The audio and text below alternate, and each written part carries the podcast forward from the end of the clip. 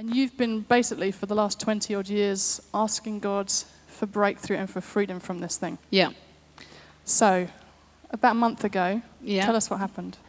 On June the 8th, on a Sunday morning in worship, I really met with God really powerfully, and he set me free from that fear, which is amazing.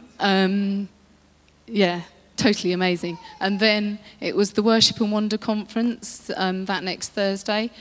And again, in the worship there, I had a really powerful experience with God, and I got this amazing peace and security in my soul that I can't really remember ever having. So, amazing. That's so good. It's amazing.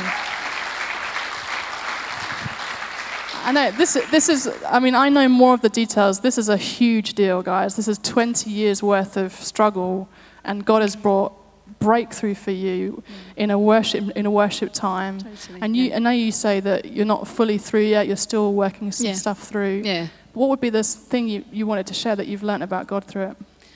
Just that he's a God who's interested in your internal healing, not just your physical healing, although that's amazing and totally fantastic too.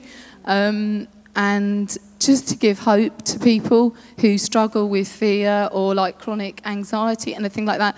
God is totally for you and wants to bring you freedom and life and hope. And I feel like I've just had a breakthrough in that, and there's more, but really amazing. So good, guys. Can we thank Susie for sharing? So good. Come on. So good. So good.